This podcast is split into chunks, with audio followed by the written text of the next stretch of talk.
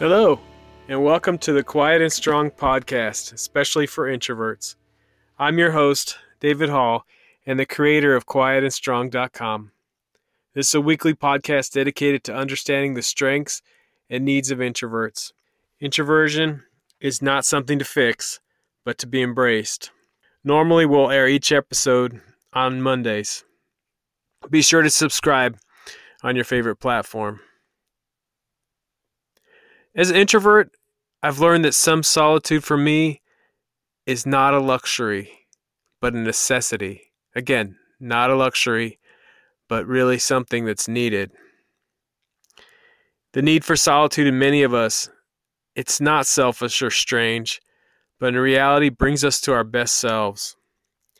As an introvert, we turn inward, inwardly naturally, and a lot of good comes from this we need to spend some time there in our inner world. As an introvert, not only do I enjoy a little solitude, but I find it helps me be more organized, productive, and at peace. We need quiet time to focus, relax, recharge, plan and prepare, think and dream. When do you have some time alone? I was thinking about this while I was working this past week.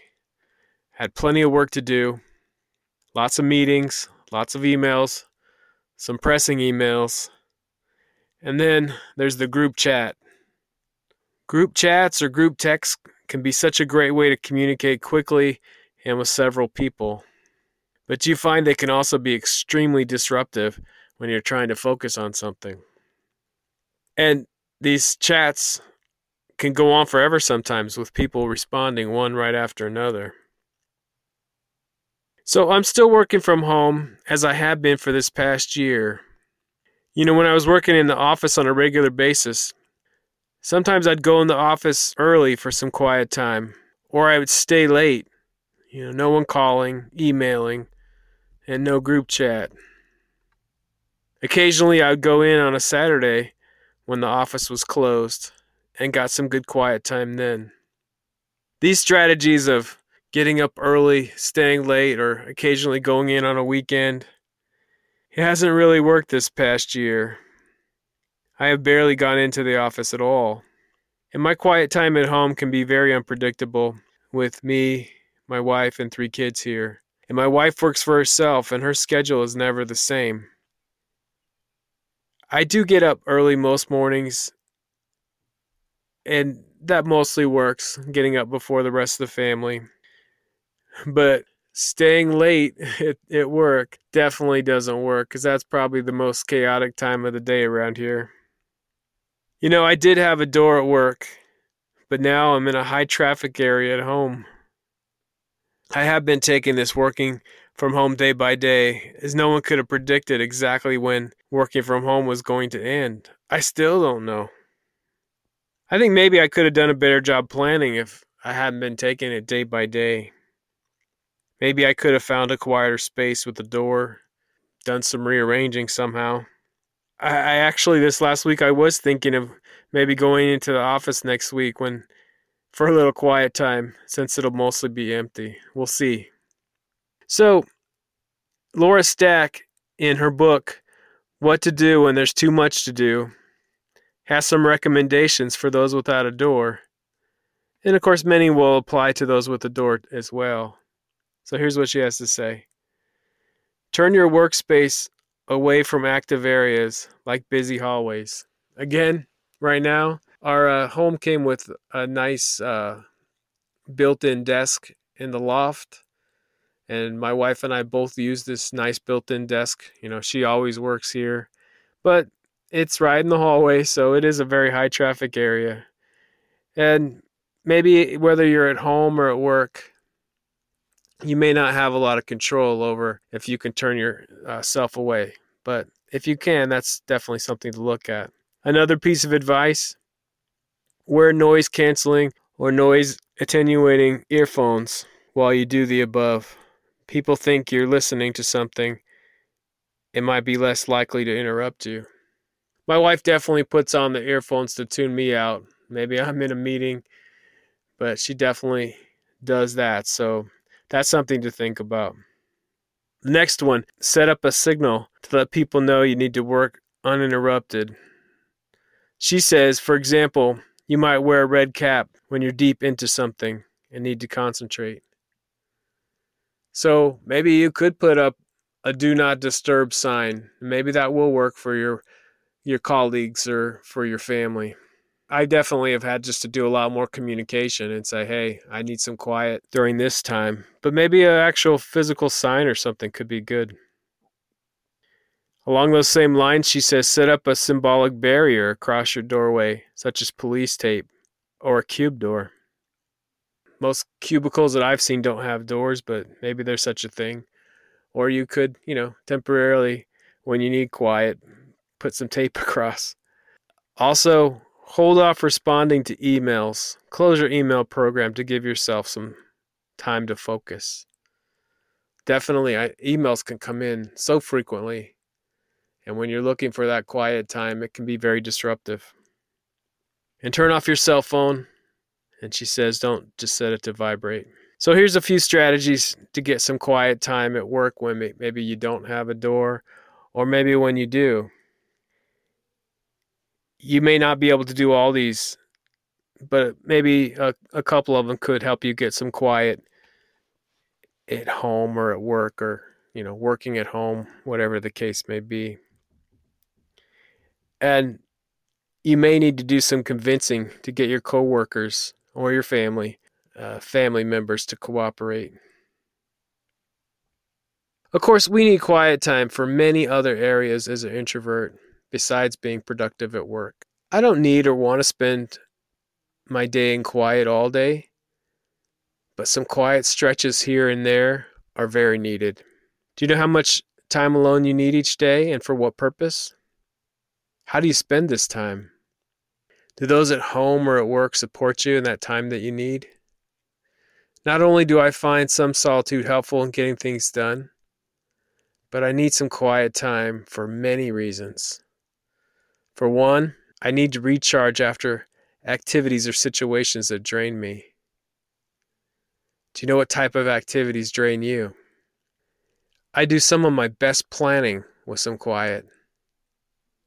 What plans do you have for your day, your week, or your year? As an introvert, preparation is key. What interactions, meetings, presentations are coming up? I know I need some quiet time to think about those kinds of things and get prepared. And I need time to think. What problems do you need to solve? What visions and dreams do you have for the future? I do my best with some alone time and quiet. And sometimes it's relaxing and fun to spend time alone. Sometimes we need that for no other reason. What activities do you enjoy? And remember, you know best what you like. The other day, I hadn't been out of the house in a couple days, and I just went for a drive. In this case, I didn't need quiet, I just need to be alone, so it wasn't quiet. I turned up the radio loud, rolled down the windows.